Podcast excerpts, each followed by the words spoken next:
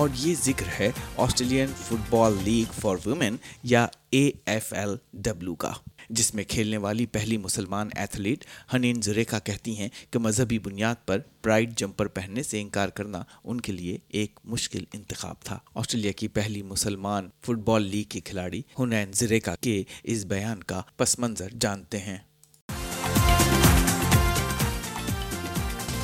اے F L W کی مایہ نواز کھلاڑی Hunain زریکا club کی طرف سے اس میچ میں کھیلنے سے انکار کر چکی ہیں جس میں کھلاڑیوں کو ہم جنس پرست ہونے پر فخر کرنے والے سلوگن کی جرسی پہننا تھی مسلم ایتھلیٹ ہنین زریکا کہتی ہیں کہ مذہبی بنیادوں پر پرائڈ جمپر پہننے سے انکار کرنا ایک مشکل اور چیلنجنگ کام تھا inclusion is about creating a space where people are able to respect their right to choose how they live their life as long as they don't advocate hate and division My platform is not a place for people to disrespect and harass others, so please be kind. ان کے کے متعدد ساتھیوں اور Australian قومی امام نے ہنین اس فیصلے کی حمایت کرتے ہوئے اس صورتحال سے عمدگی سے نمٹنے پر ان کی تعریف کی ہے Look, I, I respect, respect um,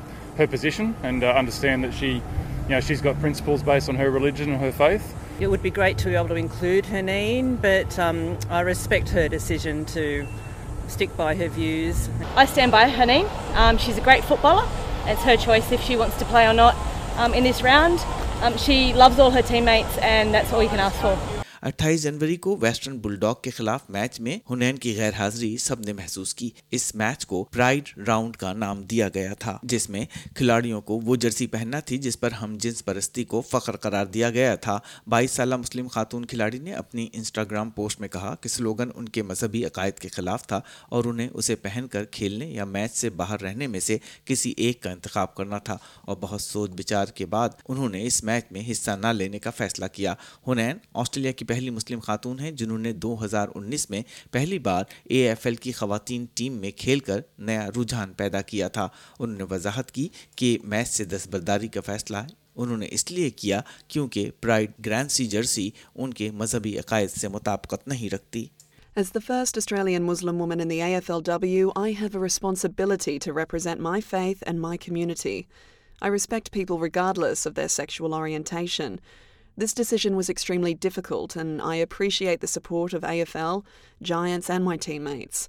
A F L W کے پرائڈ ایونٹس کے تین اہم ایونٹس تھے ہنین پچھلے سال حصہ لے چکی ہیں یہ A F L W indigenous round اور گڈ فار فوڈی ایونٹ تھے جن کا مقصد مختلف گروہوں گروپ تارکین وطن مائنورٹیز اور دوسرے گروپس کی کھیلوں میں شمولیت کو فروغ دینا تھا ان مقابلوں میں ہم جنس پرستی کی تجویز شامل نہیں تھی مگر پرائڈ گنسی مہم کا مقصد ہم جنس پرست افراد کی شمولیت کی حوصلہ افزائی کرنا تھا جس میں ہنین نے شرکت کرنے سے انکار کیا اگرچہ سوشل میڈیا پر کچھ مبصرین کی طرف سے ان کے اس انتخاب کو تنقید کا نشانہ بنایا گیا مگر ان کے ساتھ ہی ان کی دستبرداری کے فیصلے کی حمایت کر رہے ہیں Ramia Abdo Sultan Australian National Imams Council کی کمیونٹی تعلقات کی مشیر ہیں وہ کہتی ہیں کہ ہنین زریکہ کا قدم جرت مندانہ ہے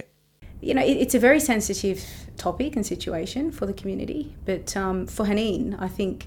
the most important thing in all of this is that she hasn't actually said anything hateful or harmful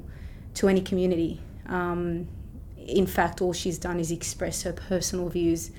um, that conform to her values and beliefs Ramaiah کا کہنا ہے کہ اسرائیل فلاووں کے معاملے کا اس سے موازنہ نہیں کیا جانا چاہیے کیونکہ انہوں نے اپنی پوسٹ سے بہت سو کی دل آزاری کی تھی جبکہ ہنین نے ایسا کچھ نہیں کیا اور نہ کسی کے خلاف بات کی obviously the community is very proud of the brave stance that, that Hanine's taken in that she um, has been able to stand up for whatever values and beliefs um, she wishes to express.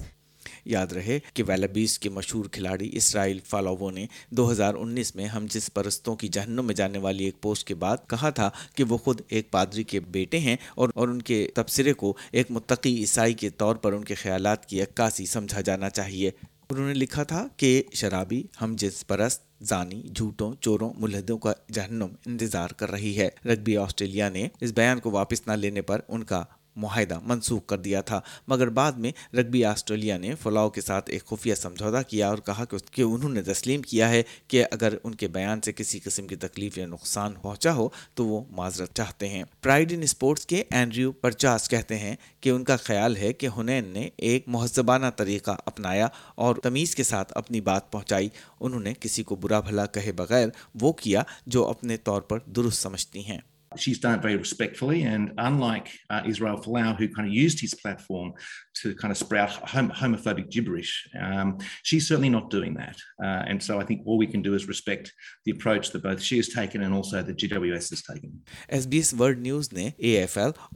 W S giant سے رائے جاننا چاہی مگر دونوں کی طرف سے کوئی جواب موصول نہیں ہوا ایس بی ایس ریڈیو کی بروک ینگ اور کیتھ لینڈرس کی کہانی کو ایس بی ایس اردو کے لیے ریحان الوی نے پیش کیا